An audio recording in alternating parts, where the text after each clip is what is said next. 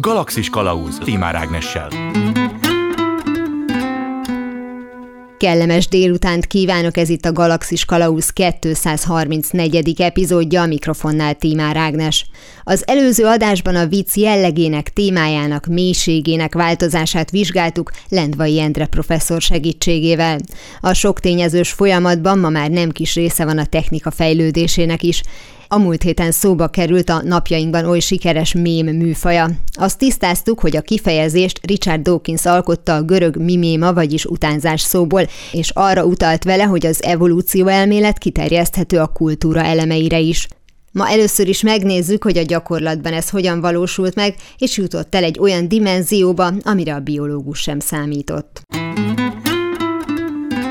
Első megálló itt van velem Törteli Telek Márta, az Újvidéki Egyetem szabadkai magyar tannyelvű tanítóképző karának tanársegéde. Jó napot kívánok! Jó napot kívánok, és üdvözlöm a hallgatókat is! Van definíciója már a mémnek, ami alapján tudjuk, hogy mik azok a feltételek, amitől mém a mém? A mém nagyon új műfaj, de már is vannak különböző meghatározások. Igazából multimediális szövegekről van szó, ahol a kép és a szöveg egymást kiegészíti, módosítja, változatokban élő mémekről beszélhetünk. Humorosak, metaforikus jellegük van, és jellemző az, hogy rendkívül gyorsan megjelennek, és futó tűzként úgymond terjednek ugye a neten, megosztások által, és ezek a mémek mindig rezonálnak a környezetükre, és mindig egy ilyen kiragadott pillanatot, egy-egy képet láthatunk filmekből, vagy más forrásokból származó mondatokat, és valójában mém generátorokkal, nagyon alacsony fokú informatikai tudással lehetséges bárki részéről ezeket megalkotni,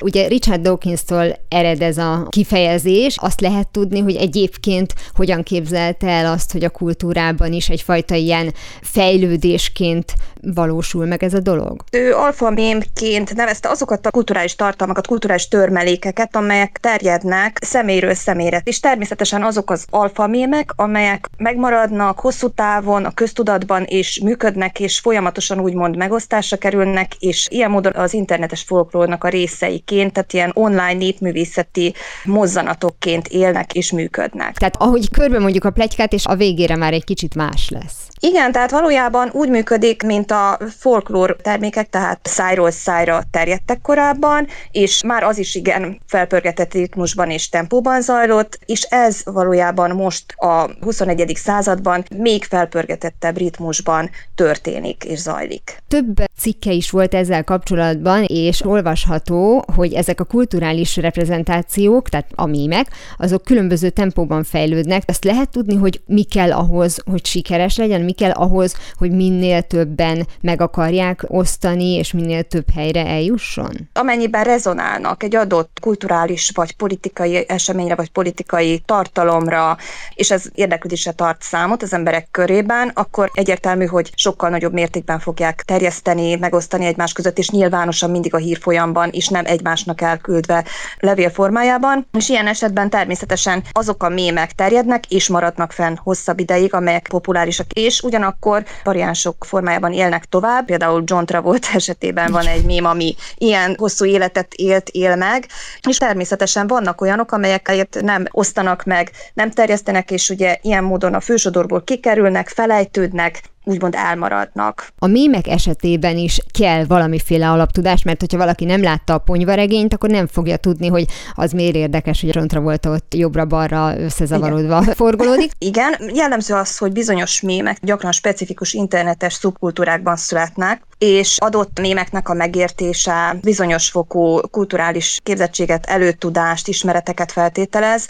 Tehát például vannak sztereotípiákon alapuló mémek, mint az informatikus mémek, és akkor ott például olyan szőnyeg jelenik meg a képen, ahol csak a nulla és az egyes szám látható a szőnyegen, tehát hogy mindenképp kategorizálható is. Technikailag azért több különböző módja van, vagy megjelenése. Igen, a kép és a szöveg különböző módon egészítheti ki, vagy pedig uralhatja az egyik a másikat, és fölé kerekedhet. Elkülöníthetünk többféle mémet, mint mozzanatokon vagy cselekvésen alapuló, tehát az élet történéseire reagáló mémeket, de mozgóképes mémek is léteznek, például egy-egy filmnek a részlete ugye mémesítve, tehát a mozgókép és közben egy szöveg ugye megjelenik, úgymond kíséret gyanánt, de vannak rajzolt, tematizált, tehát egyszerűsített mémek, mint egy mérges srác mémek, ugye, amik megjelennek, vagy pedig sztereotípiákon alapuló mémek, tehát az informatikus mémek, mm. amiket említettem az előbb.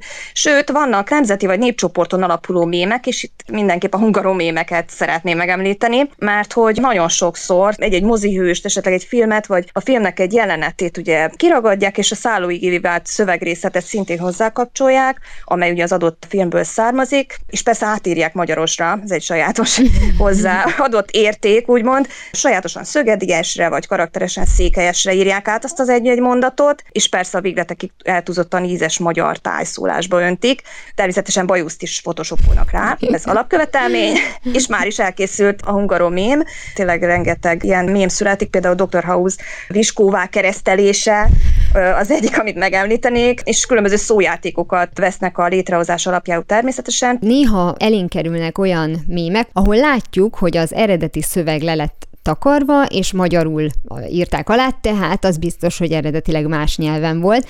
Mondható, hogy ezek a legsikeresebbek, amik határokon átívelően is körbe tudnak menni, mert valójában kultúrától, kortól és mindentől függetlenül feltehetően mindenki érteni fogja. Igen, tehát ez egy konkrét bizonyíték arra, hogy a kreativitás és a humor és a tartalom sűrítettsége és a metaforikus jelleg, ez az, ami ugye határokon átívelő és nemzeteken és nyelveken átívelő, kicsit úgy, mint a zene talán. Azt is írta, hogy nagyon szeretünk is megosztani, hogyha valaki szerkesztett egy ilyet, vagy talált egy ilyet, ami tetszik neki, akkor az biza kirakja, ha most Facebookról beszélünk a kezdő oldalra, hogy mindenki lássa, hogy tőle származik ez az információ. Igen, mint a selfie esetében, tehát hogy van egy kép, amit szeretnénk sugalni, és egy kicsit imidzsépítés hasonló, és ezek a megmaradó történések, képek, hősök, kulturális vírusként megjelenjenek, és valóban arra alkalmasak, hogy az ember amilyen képet szeretne szeretne formálni mások előtt saját magáról, ezt valójában erősíti és kifejezi a mémeknek a megosztása révén. Van olyan mém, ami egy nyári. Akkor nagyon vicces, csak utána már túl sokszor ment körbe. Nyilván ezek, ahogy megbeszéltük, fejlődnek, tehát a travoltás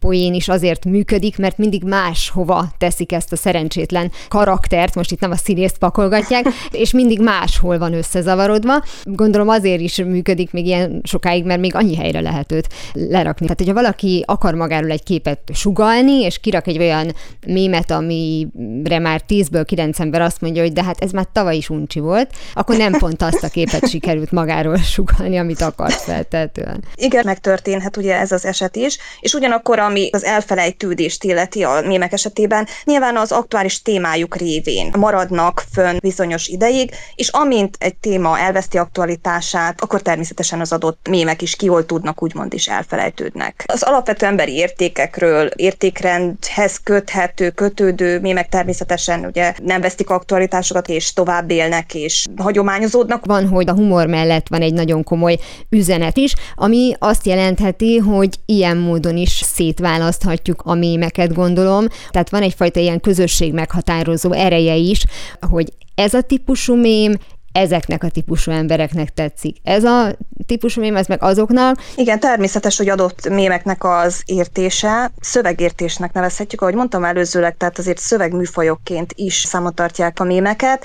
Tehát például az irodalmi mémek előtudást feltételeznek, háttérismereteket, tehát irodalmi ismereteket, ami nem mindenki számára adott, érdeklődéstől, műveltségtől, stb. függően, és természetes, hogy ilyen alapon és ilyen módon bizonyos körök alakulnak ki, bizonyos szubkultúrák számára ez ismert, érthető, és persze szintén a humor forrása lehet ilyen formában, amennyiben már ugye a megértés megszületett, és más körök vagy más emberek számára ez kevésbé érthető, mert például teljesen más az érdeklődésük, az affinitásuk, és itt tovább, ezért nem tudnak abba a körbe kerülni, akik számára például ezek az irodalmi mémek jelenthetnek, jelentenek valamit. Az irodalmi mémek és egyéb mémek is bevihetők az oktatásba is, tehát látom azt, hogy színes helyettesíthetők a tanórák a segítségükkel, akár az irodalmi, akár a nyelvtanórák, és mindezek a mémek alkalmazhatók, tehát akár szövegelemzés is, mondatelemzés során is, kulturális szempontból is egy olyan tartalmat visszünk be ezáltal, ami mindenképp megnyeri a fiatalokat, különösen, hogyha az Z-generációra és az alfa generációra gondolunk, akik rendkívül levők mindezekre a mémekre, mindezekre a multimediális szövegekre, és egyáltalán az anyanyelvi nevelésnek a középpontjába kerülhetnek. Például Adi és Babics egyik mémen megjelenik, és természetesen beszélgetést folytatnak, és ugye képformájában és buborékokban az ő egymáshoz intézett szavaik, és természetesen ekkor irodalmi tartalmakra tudunk utalni, de például nyelvtanórán, vagy pedig nyelvtani feladatsoroknak a megfogalmazásakor, készítésekor is ezek a mémek beépülve egy-egy mással hangzó törvénynek a felismerését segíthetik. Tehát ahogy említettem, az I generáció és az alfa generáció számára már mindezek a multimediális szövegek nélkülözhetetlenek, úgy, ahogy a digitális tartalmak és a digitális technológiának az alkalmazása is tanórákon. Kimutatottan Sírmanitára utalok tanárnőre, Szűcs Zoltán tanár úrra, akik hasonló jellegű kutatásokat folytattak, folytatnak, tehát az így megszerzett tudás, tehát ami humorhoz kötődő, köthető, maradandóbb, és hosszú távon tényleg a gyerekek számára megmaradhat. Mennyire tud egy tanár, aki ezt később tanulta meg, segítségére lenni egy olyan diáknak, akinek pedig ez a levegővel azonos szintű érték. Azt gondolom, hogy ez az a helyzet, amikor a tanár és a diák, vagyis a tanulója olyan kreatív együttműködést tud létrehozni, ahol kölcsönösen motiválják egymást, és a tanuló is hoz úgymond hozzáadott értéket a tanórára, és ő is a tanár számára inspiráló, és ötleteket ad, és kreativitását viszi bele az órába, és a tanár viszont, tehát az XY generációt, ha nézzük, tehát egy másfajta tudást, háttérismereteket, háttértudást ad hozzá a folyamathoz. És így keletkezhetek például újabb mémek, mert hogy az irodalmi órákon nagyon sokszor adott irodalmi műhöz kapcsolódva készíthetnek. Egy konkrét mémen észre lehet-e venni a fejlődést? Tehát, hogy ön például találkozott-e azzal, hogy évekkel ezelőtt látott egy mémet, ami univerzális jelenségre reagált, tehát évekkel később is használható, de picit már módosult, vagy a szöveg lett más típusú, vagy a kép változott egy picit, vagy hogyha ez mozgókép, akkor azon változtattak. Tehát, hogy ahogy ugye a, a tényleg ezt a szegény John tehát nem fogjuk békén hagyni, de ott ugye, ugye egy folyamatos változás van, de nem feltétlenül fejlődés. Tehát az, hogy mindig más háttér van, az mindig új lökést ad a dolognak, de nem biztos, hogy ez a századik verzió, ez jobb, mint a második vagy a harmadik. Ellenben, hogyha az eredeti elméletből indulunk ki, hogy itt mindig van egy, egy fejlődés, és nem csak variáció, reakciók, akkor valamilyen módon az egyes mémeken is látható ez, vagy összességében vizsgálva látjuk azt, hogy ilyenek voltak a mémek három éve, és most alapvetően inkább másmilyenek. Rengeteg változás és rengeteg transformáció figyelhető meg ezeken a mémeken, különböző jellegűek, és amit megfigyelhetünk az valóban az, hogy vagy a kép változik önmagában, az eredetihez viszonyítva, de emellett természetesen a szöveg is módosul rendkívüli módon, és hát ilyenkor az is megfigyelhető azért, nem általános jelleggel említem, hogy például ezek a szövegek már úgymond a netnyelv szellemében olyan szempontból is változnak, hogy szóösszerántások, rövidítések, stb. megjelennek, tehát a, úgymond az igényesség sem biztos, hogy a régebbi trendeknek megfelelően alakul.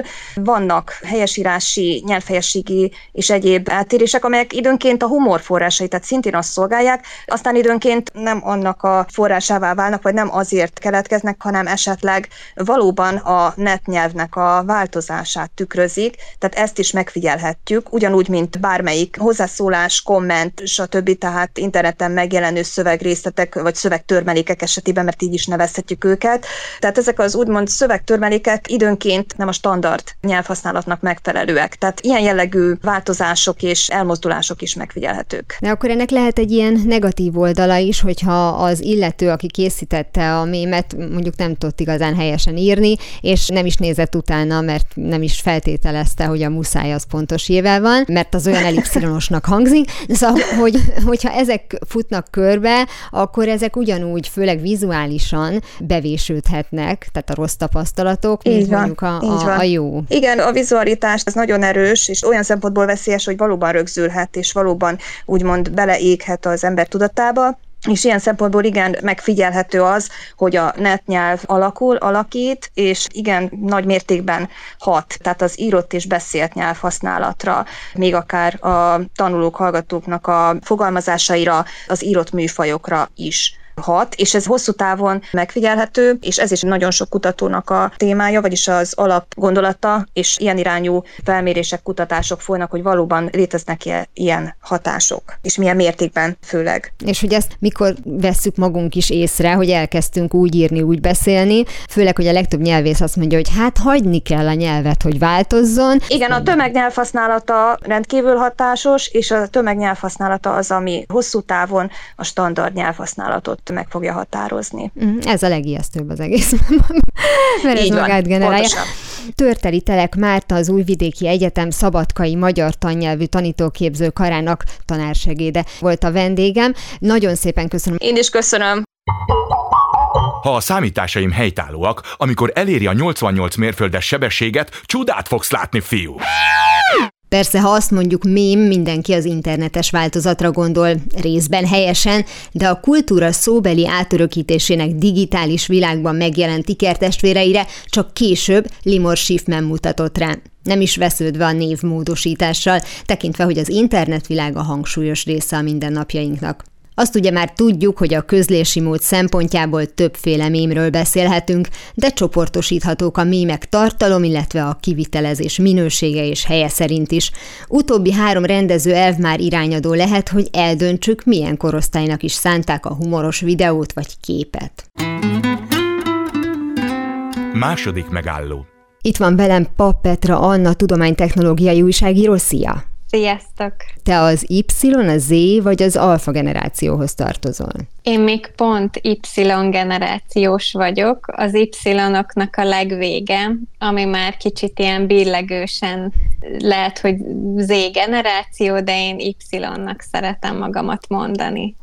De ez miért fontos? Ahhoz közelebb érzem magamat, mint az égenerációhoz. Egyébként egészen pontosan, hogy számolják, ezzel mindig ilyen bajban vagyok, hogy olyan, mint a horoszkóp, hogy csak ennek mondjuk több a tudományos alapja, de hogy ott is vannak ilyen napbeli eltérések, itt meg mindig az évszámokkal vagyok Igen. bajban. Hogy is van? Tehát az Y az 84-től 94-ig, vagy 5-ig is szokták mondani, így mikor, hogy. De valahol ott 94-95-nél van ez a határ határ. Azért is kérdeztem ezt, anélkül, hogy nyilván itt a korodat boncolgatnánk, hogy amikor te számítástechnikával először kezdtél foglalkozni olyan értelemben, hogy elét került, hogy ilyen van a világban, akkor milyen szinten volt ez az internet használat? Tehát te már úgy ismerkedtél meg vele, hogy voltak már különböző közösségi platformok, vagy láttad ennek a, a fejlődését? Én akkor kapcsolódtam be, amikor még otthon nem volt internet, hanem ilyen közösségi helyeken lehetett megnézni az e-mail fiókodat hm. hetente. Akkor volt ez a Magyar Teve Klub is például egy ilyen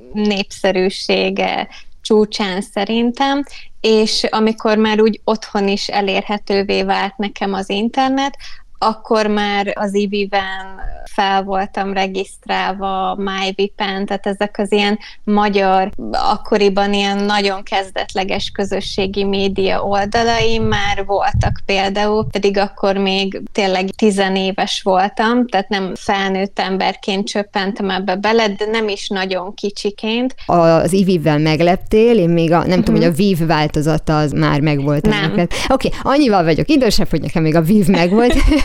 Béke poraira, ugye hát becsukta a boltot, és aztán mindenki ugye a Facebookra regisztrált. Felhasználóként, illetve hát szakújságíróként neked mi a tapasztalatod? Egyrészt mire használják például a Facebookot az emberek, illetve mennyire kívánnak ez alapján egymás életében részt venni szerinted? Vagy sokkal gyakoribb mostanra az, hogy hogyha valami mondani valójuk van, akkor az privátban közlik, vagy esetleg ilyen külön csoportos kapcsolattartásuk van? Szakújságíróként elég sokat beszélgettem szakértőkkel a közösségi médiával kapcsolatban, és szerintem az, hogy mire használják, az egy generációs kérdés. A Facebook az most már inkább az idősebb generációnak a platformja, amiről kivonul a fiatalabb generáció, mert nyilván nem szeretnék, ha látnák a szüleik az internetes tevékenységüket, és ezért mondjuk a TikTokot, vagy az Instagramot, vagy a többi platformot használják, és a Facebook az inkább igen ennek a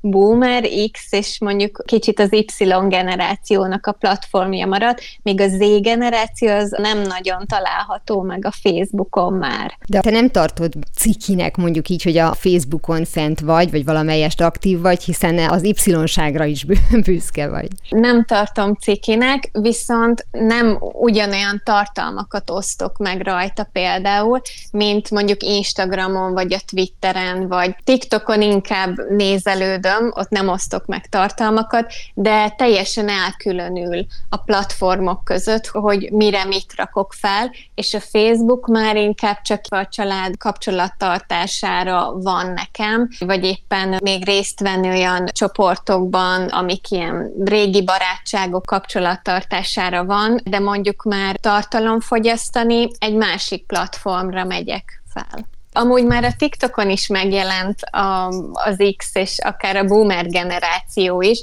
de nem annyira tömegesen, mint mondjuk a Facebookon jelen vannak, és szakértők elmondták, hogy ugyanúgy az Z-generáció is azért valamelyest kicsit jelen van a Facebookon, de tömegesen inkább másik platformot választottak, és ez oda-vissza igaz. A kimitoszt meg kérdésben feltehetően azért alakul úgy, hogy egy bizonyos platformon azonos korosztályú emberek jelennek meg, mert hogy olyan tartalmakat fognak megosztani, ami valóban az ő korosztályukat érdekelheti, és az ések meg nem azért nem maradnak fönn, hogy mit kezdjek a szüleim korabeli emberekkel, hanem hogy nem ugyanazok a tartalmak érdekelnek minket, tehát úgyse fogok ott tudni beszélgetni senkivel.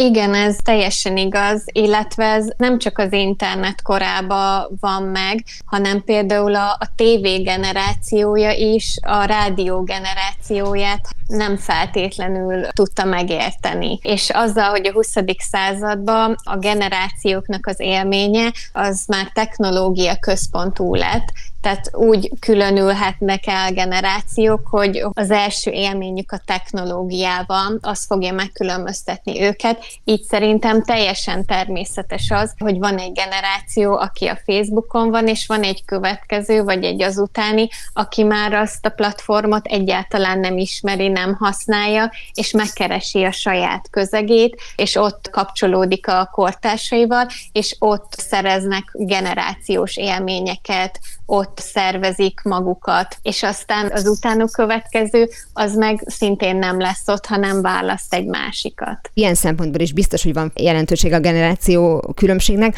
hogy szembe jönnek veled mémek? Rengeteg, csak mémek jönnek szemben velem. Hm. Tehát, hogy sokkal gyakoribb az, mint hogy valaki kiírna egy mondatot, hogy jó volt a borsófőzelék. Igen, abszolút, és úgy gondolom, hogy Facebookon is, az Instagramon is, illetve a TikTokon is mémek százai jön velem szembe, csak éppen ezek a mémek mondjuk akár platformonként kicsit változóak lehetnek, de amúgy egy 2018-as kutatás szerint egy ilyen milleniál, egy ilyen Y-generációs, ő naponta 20-30 mémet néz meg. Hm.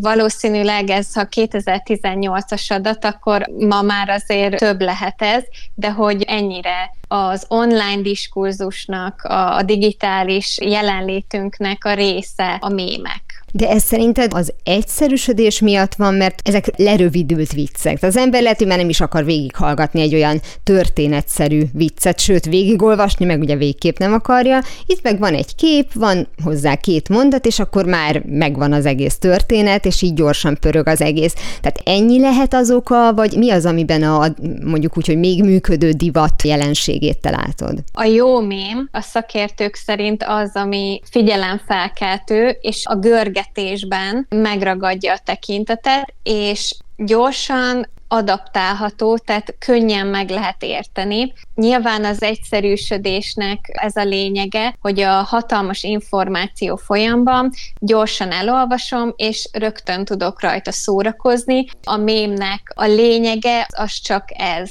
hogy ez az üzenet, ez így átmenjen, illetve hogy aztán reprodukálódjon ez az apró kis kulturális egység folyamatosan. Hamarosan folytatódik a Galaxis Kalauz benne az interjú Pap Petra Anna tudománytechnológiai újságíróval.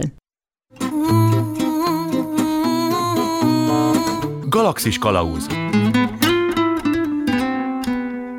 Ez itt továbbra is a Galaxis Kalauzén Tímár Ágnes vagyok. Folytatom a beszélgetést Pap Petra Anna tudománytechnológiai újságíróval a mémek terjedésének módjáról, helyéről és a célközönség generációs különbségeiről. Mondtad, hogy a különböző platformokon különböző típusú mémekkel találkozol. Milyen értelemben különbözőek? Egy mém az lehet szöveg, kép, gif, vagy adott esetben videó is, és mondjuk a TikTokon videók vannak, ott ezek a mémek videóformában lesznek fent, még mondjuk a Facebook már elbír szöveget és képet is.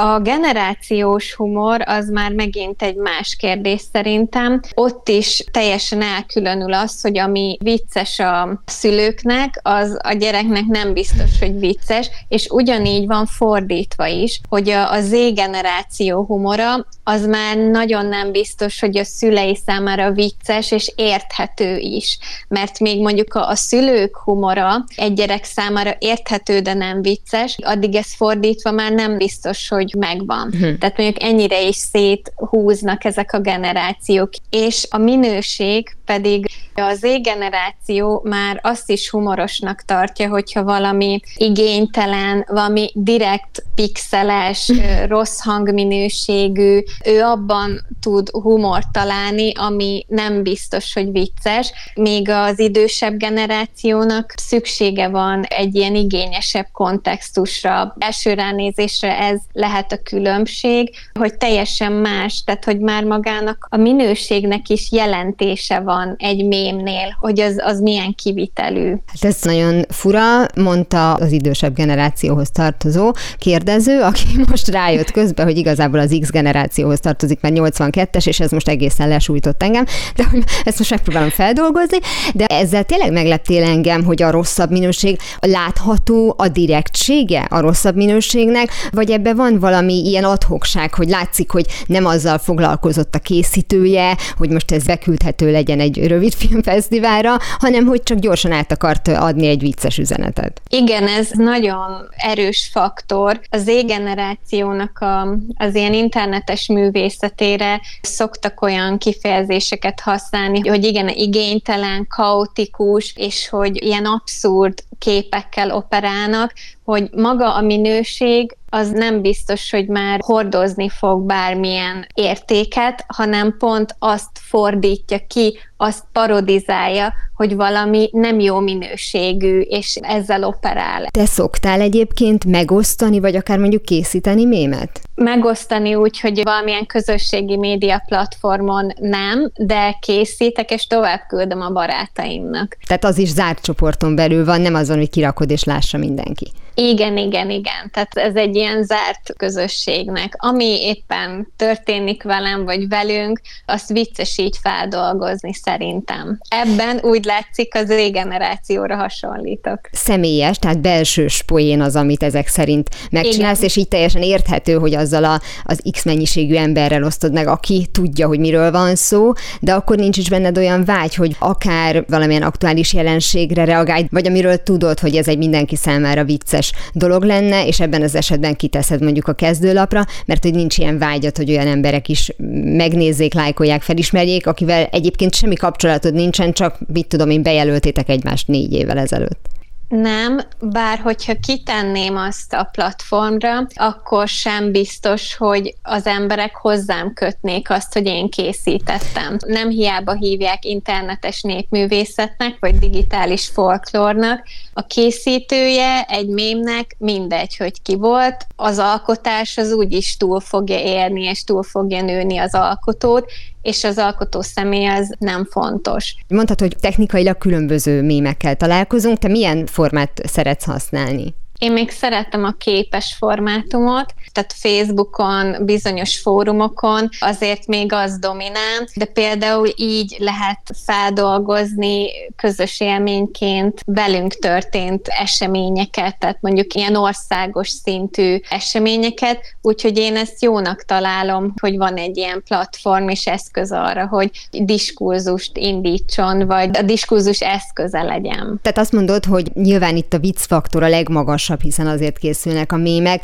de akkor az üzenetről se feledkezzünk meg, hiszen pont a gyorsasága, már mint a befogadási gyorsasága miatt, azok az emberek, akik egyébként annyira nem követik a közéletet, találkoznak egy olyan viccel, mémen keresztül, amire azt mondják, hogy de hát most nem, nem értem. Tehát most mi, mi van a tanárokkal? És akkor esetleg utána fog nézni? Akár például, igen. A mémeknek a virálissága miatt nagyon jó terjesztő közeg mindenféle eszmére, vagy akár politikai, vagy reklám és marketing célokra is. Tehát maga a mém egy terjedő virális eszköz, amit bármire lehet használni hogyha mégis csinálsz olyat, ami többek számára lesz értelmezhető, és nem csak a te csoportod látja, ahhoz valaki hozzányúl le, hogy tovább fejlesztheti, vagy fejleszti-e valaki? Igen, a mémeknek az a lényegük, hogy fejlődjenek, hogy folyamatosan másolódjanak, és a másolódásban módosuljanak. Tehát lényegében az a jó, hogyha sokan átvesznek egy mémet, és sokan tovább osztják, és az még tovább osztja, és azok még tovább osztják, mert ekkor éri el a célját, vagy hát a rendeltetését. Ez egy olyan műfaj, ami akár a végtelenségig megmaradhat, tehát hogy nem lehet azt mondani, hogy leszokunk róla, vagy esetleg kimegy a divatból. Én azt olvastam, hogy mivel az emberiség eddig is operált szimbólumokkal és szimbolikus jelentéseket átörökített generációról generációra, ezért maga a mémnek a, az alapgondolata az nem fog kikopni az emberből, maximum az eszköz, ez a kép, a videó, és amiről eddig beszéltünk, az változhat, de én úgy gondolom, hogy ez, ez az alapkoncepció, ez az átörökítés, ez a szellemi apró információ egységnek az átörökítése, ez meg fog maradni az emberekben igényként. Te arra emlékszel, hogy mi volt az első mém, ami szembe jött veled? Az első mém az egészen biztosan, hogy a Facebookon jött velem szemben, amikor megjelent Magyarországon, és én 2010-11 körül, amikor már regisztrálni lehetett, és akkor még ezek az ilyen fehér alapon fekete rajzolt mémek voltak divatban, illetve amikor volt egy kép, és akkor én alul-fölül fehér szöveg. Konkrétan nem emlékszem arra, hogy melyik mém volt ez, de ez a két típus nagyon ilyen ott 2010-11 környékén, amik virálisak voltak, azok velem is szembe jöttek. Azt szeretem, hogy milyen gyorsan tudnak reagálni az emberek egy-egy ilyen eseményre, egy ilyen popkulturális gegre, szinte már havonta cserélődik, és avulnak el egyes típusok, jönnek be újak, érdekes nézni. És lehetséges, hogy néhány évtized múlva majd a generációk ezekből a mémekből fognak visszaemlékezni arra, hogy milyen közéleti dolgok történtek éppen az adott időszakban. Nagyon szépen köszönöm Pap Petra Anna tudománytechnológiai újságírónak, hogy beszélgetett velem általában a mémekről, illetve a saját személyes tapasztalatairól, és nagyon izgalmas kutatási eredményeket is megosztott velünk. Köszönöm, hogy ezeket elmondtad. Köszönöm. Totó, azt hiszem már nem Kenzeszben vagyunk. Egy nem reprezentatív felmérés szerint az igazán jó poén elbír némi kort. Hát egészen pontosan egy 30 alatti személyen teszteltem egy igen régi viccet, és működött. No persze az sem volt mindegy, hogy a Hahota újságba illő tréfa mémként mérettetett meg. Kép és szöveg formátumban. Mivel az ember vizuális lény feltehetően a képpel való kiegészítés erősítette fel a viccet, ugyanakkor nem mellékes a felerősítés mértéke és módja sem. Woody Allen Bűnök és Vétkek című filmjében egy önelégült tévéproducer adja meg a komédia definícióját. Szerinte az tragédia plusz idő. Minél régebben történt egy szomorú eset, annál problémamentesebben lehet vele viccelődni. Az emberiség azonban erre rácáfolt. Glózer Rita a mémelmélet helye az új média kutatásában című tanulmányában ír arról, hogy amerikai etnográfusok már az 1960-as évektől felfigyeltek arra, hogy a nagy kavaró botrányokat, katasztrófákat követő napokban és hetekben menetrendszerűen megjelennek azok a viccek, melyek a média híradásaiból megismert sokkoló eseményekre humoros formában reflektálnak. Ezek a gyorsan terjedő és nagy népszerűségnek örvendő katasztrófa viccek egyszerre szórakoztatják és meg is botránkoztatják a közönséget azóta is. A cikkben a kommunikáció kutató megemlíti, hogy a 2001-es World Trade Center elleni támadás volt az első olyan katasztrófa, amelynek kapcsán tömegesen bukkantak fel képi formát öltő és e-mailben vagy weboldalakon terjedő viccek a mikor és mivel lehet viccelni egy megválaszolhatatlan kérdés, amit épp ezért újra és újra feltesznek. Ha belelapoznánk egy 30 éves vicclapba, bizonyára találnánk olyan képi gegeket, amelyek ma már nem állnák ki a politikai korrektség próbáját. Karikatúrák ugyanakkor napjainkban is születnek, ha nem is olyan mennyiségben és annyira széles körben terjesztve, mint egykor és ahogy alkotóik az aktuális jelenségekre az aktuális hangnemben reagáltak akkor, úgy tesznek ma is. Harmadik megálló. A vonalban Krenner István, karikatúrista van velem, szia!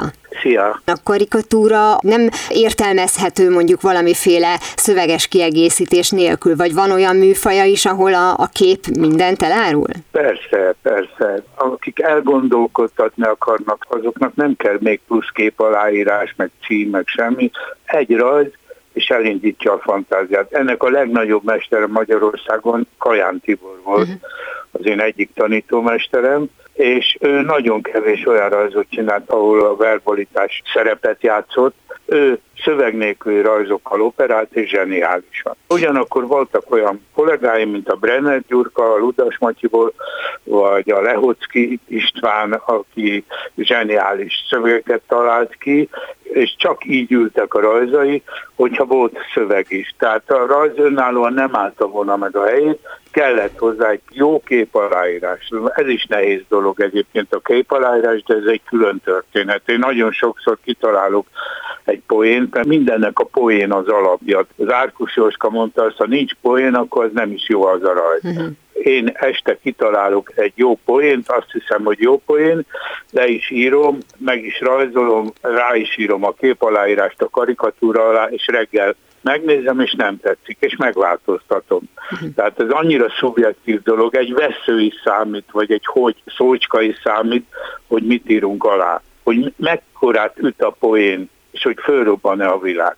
Meg hogy gondolom, hogy van elhelyezve, mert akár ha mondjuk a te karikatúráidat megnézzük, hogy a kép fölött is van egy kezdete a dolognak, és a befejezés meg mondjuk a kép alatt, ilyet is láttam tőled, hogy ennek tényleg van egy ilyen vicc hatása, hogy a, a kép közötte az a pauze.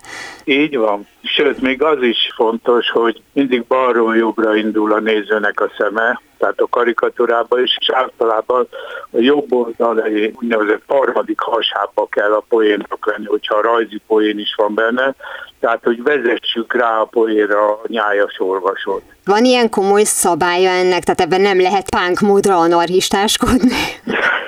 De persze lehet a bal oldalon is poén, csak annak akkor nagyon erős poén, akkor mindjárt meg kell hökkenteni az olvasót, akkor jó, de tulajdonképpen azért nagyon sokszor rávezetjük mi az olvasót, ő nem is érzi ezt tulajdonképpen, de rávezetjük a poénhoz, és nagyon jó esik az embernek az, hogyha nevetnek a rajzon. Én például kevés elgondolkodtató rajzot csinálok, legalábbis azt hiszem, hogy sikerült, megnevettettem egy párszor a Udasmotyiba, ezért is kedveltek engem, mert törekedtem arra, hogy, hogy jó poén legyen a rajzaimban. Egyébként azt mindig érzed, hogy a rajz erősebb vagy a szöveg, vagy ennek mindig arányosnak kell lennie, már ha ez mérhető, hiszen egymást kiegészítik, vagy tulajdonképpen itt a, most furán mégiscsak a szöveg az, ami a fontos, mert mondtad, hogy a poén az alap, de Persze. hogy akkor mennyire vonhatja el a figyelmet a rajz, vagy mennyire tud rásegíteni a rajz a poénra? Hát szerintem, hogyha nagyon erős a rajz, akkor nem biztos, hogy kell szöveg. Én sokszor rá szoktam írni, hogyha küldök be rajzokat, hogy nem biztos, hogy kell a szöveg zárójelbe zárva. Mert tudom, hogy úgy is megállná a helyét, mert nem szabad az olvasót annyira lebecsülni, hogy ő neki nincs humora. Tehát nagyon jól bejönnek ezek a dolgok. De hát ez méretetlen, hosszú és rutin. Én szerintem az a jó, hogyha a szöveg is megvan, és a rajz is megvan, és egymást erősítik. Ne legyen túl erős a szöveg, mert akkor az olyan szájba magyarázósdi, vagy pedig túlírt szövegek, azok nem jók. Én is beleestem abba a hibába fiatalabb koromban, hogy túlírtam, és akkor az Árkusék kihúzták azt, Árkus volt a Ludas Matyi főszerkesztője, aki nagyon szívén viselte ezeket a dolgokat, és lerövidítették a aztán nem kell, Pistuka, nem kell, elég ennyi. Aztán végén az ember már beletanul ebbe is, hosszú évek alatt, és amennyire tudtam, rövidítettem, és rájöttem, hogy igazuk volt mi magunk elég sokat változtunk, tehát nem biztos, hogy a mondjuk úgy, hogy a szellemi kapacitásunk az nőtt, tehát lehet, hogy a mostani olvasó, aki másképpen gondolkozik, annak vagy több szövegkel, vagy pont, hogy egyáltalán nem kell neki szöveg, hiszen YouTube-ot néz, TikTokot néz, és egyébként is nem akar olvasni. Persze, ez így van egyébként, és ezért sincsenek mostanában igazán humoros újságok, vagy humorlapok, vagy nagyon kevés a karikatúra is. Egy kicsit most a beszélek, amerikai újságokban címlapon hoztak karikatúrát. Most mindenről leszoktak, egyszerűen nagyon sötét életét éli a humor és a karikatúra, mert egyszerűen kiírtották. Nem tudom, hogy ez a Facebook vagy a TikToknak a műve, de az biztos, hogy most már nem lehet mindent megoldani egy szöveges viccel, vagy egy felgondolkodtató szöveg nélküli viccel. Én arra emlékszem, még nagyon kisfiú voltam, amikor a Nixon amerikai elnök volt, és elment hosszú-hosszú évek után a Mao Zedonghoz Kínába. Ez egy világszenzáció volt akkoriban, úgy hívták, hogy pingpong diplomácia. A világ körülbelül tíz táján, Moszkvától Havannán keresztül Csakartáig megjelent egy olyan karikatúra, de más emberek rajzolták, csak ez jutott eszébe Mauról és Nixonról, aki ugye hírhett amerikai elnök volt, hogy pingpongoznak egy pingpongasztalnál, és a pingponglabda a földgolyó. Mert két nagy hatalom nem az, hogy kibékült egymással, de közeledtek egymáshoz, és egy pici kis földgolyóval pingpongoztak. Na most ilyen elképzelhetetlen a mai világban, ennek a borzasztó dömpingnek, amit kapnak az emberek hírben, akár mémben, akár humorban, elképzelhetetlen, hogy nem is hozná le senki. Még a New York Times se, uh-huh. szerintem. Tehát szerintem borzasztóan hiányzik nekem is, kell egy alaptudás. Tehát ahhoz, hogy működjön egy poén, az adott közösség, aki éppen befogadná, az csak akkor fog nevetni rajta, hogyha tudja az alapismereteket. Mondjuk visszatérek az eredeti példához, ami korábban is felmerült, hogy ha egy skót szerepel egy viccben, akkor mindenki tudja, hogy itt a fukarság lesz az alapja, azt nem kell már kimondani. De ha mondjuk kifejezetten aktuális témákról szól a, a karikatúra, akkor meg pláne képben kell lennie az illetőnek, és hogyha a mostani embernek se ideje, se ereje, se kedve ahhoz, hogy igazából kövesse azt, hogy mi van a világban, akkor ő könnyebben fog nevetni azon, hogy valaki fölrak egy 15 másodperces videót, ahol a macska a saját tükörképét lefejeli, mert hogy ahhoz semmit nem kell tudni, az egy ilyen hát szituatív poén, és akkor így le van tudva a dolog. Tehát ezzel, ezek szerint ma már egy karikatúra nem fogja tudni fölvenni a versenyt többé? Nem tudja. Ezt tökéletesen elmondtad amikor napilapnál dolgoztam, már az sincs meg, úgy hívták, hogy vasárnapi hírek, akkor én minden reggel elolvastam mindent, és kiválasztottam három-négy ötletet, amit megrajzoltam. Sokan nem értették meg, amikor megjelent. Így van egy zseniális magyar karikaturista, Pápai Gábor, aki a népszavába dolgozik. Ő is egy olyan dolgot vesz ki, egy olyan hírt vesz ki, amit megrajzolt, de hogyha az, olvasó nem olvasta el azt a hírt, vagy nem tud róla, vagy nem jutott el hozzá, akkor nem érti a rajzot. Tehát ezért mondom neked, hogy ahhoz napraként kell, up kell lenni a, a politikai történésekbe, a belpolitikába különösen, ugye? Hogy megértse a rajzot. Akkor persze, hogy inkább egy képregényt, nem, nem azt mondom, hogy a Garfieldról, de... Garfieldot mindenki szereti, idén 45 hát éves. Így van, így van, így van, de ez, ez tökéletesen igazad, és ez nagyon jó meglátás. Csak közben azon gondolkoztam, hogy azért látjuk, hogy vannak hírrel, közélettel foglalkozó internetes portálok is. Aki arra felmegy, vagy mondjuk rendszeresen látogatja, az azért teszi, mert szeretné követni ezeket a híreket, tehát ő tökéletes célközönség lenne az ilyen karikatúráknak, és azt hiszem, hogy ezeken az oldalokon sem futok bele. Karikatúrába pedig ott lenne helye? Hát igen, de szóval annyi rossz példa volt már erre, hogy, hogy megpróbáltunk elindítani valamit. Én legutoljára a Kurirban voltam egy viszlapnak az egyik kitalálója, az is egy régi újság volt, és teljesen újszerű vicceket hoztunk le benne, kitaláltuk a fotokarikatúrától kezdve, akkoriban indult a Photoshop, ez a 90-es évek eleje, hihetetlen nagy reveláció volt, és borzasztó szakmai mondom, szakmai sikerünk volt, aztán később megszerették az emberek is. Ez egy hosszú kísérletezés, hogy rávezetni az embereket, visszavezetni. A Ludas Motyi az 1945-ben alakult, mindannyiunk indítója volt, akik humorral foglalkoznak valamennyit is Magyarországon ez a korosztály, nem teljesen fiatal emberkék vagyunk már, azok majdnem mind a Ludas Matyiból indultak, uh-huh. és ezek politikai újságok voltak. Tehát a Ludas Matyi is a Magyar Kommunista Párt lapja volt. De ugyanakkor viszont valami fajta szelep is volt az akkori vezetői rétegnek, mert kicsit érintettek olyan dolgokat is, hogy hú, ha ezt megmerték rajzolni, vagy ezt megmerték írni, és hogy hű, de ez tulajdonképpen semmi nem volt benne, de mégis tetszett a népnek, hogy egy kicsit ellenkezik, egy kicsit megcsípi a hatalmat. Pontosan tudta mindenki, az akkori kollégáimat, akikkel meg együtt dolgoztam, egy párral, hogy meddig lehet elmenni. Most már nincsenek ilyen korlátok, most már bármeddig el lehet menni, és szerintem ezért is nagyon sokan elfordultak a humorhoz, mert azt hiszik, hogy az a mém, vagy az, a, aki nem is humorista, és nagyon vulgáris, ízléstelen dolgokat fölraknak a netre, azok kiábrándították azokat az embereket ebből, hogy ezt már nem akarják nézni. És nem biztos, hogy a politikai oldalokon is ezért hiányzik a karikatúra, de biztos, hogy nem a fénykorát éri manapság ez a műfaj. Krenner István karikatúristával a következő adásban folytatjuk a beszélgetést a karikatúrák jelenéről és kérdéses jövőjéről. Azonnal visszatérünk a normális állapotokhoz, mihelyest bizonyosak leszünk abban, hogy mi is a normális. Mára ennyi volt a Galaxis Kalauz, jövő héten ugyanekkor találkozunk. Hamarosan archívumunkból visszahallgathatják a mai adást is, valamint most már podcast formában is elérhető a műsor. A Rádió és a Galaxis Kalauz Facebook oldalán további érdekességeket találnak, illetve ha még nem tették, iratkozzanak fel YouTube csatornánkra. Köszöni a figyelmüket a szerkesztő műsorvezető Tímár Ágnes. Viszont hallásra! Viszlát, és kösz a halakat! Ez volt a Galaxis Kalauz. Timár Ágnes műsorát hallották.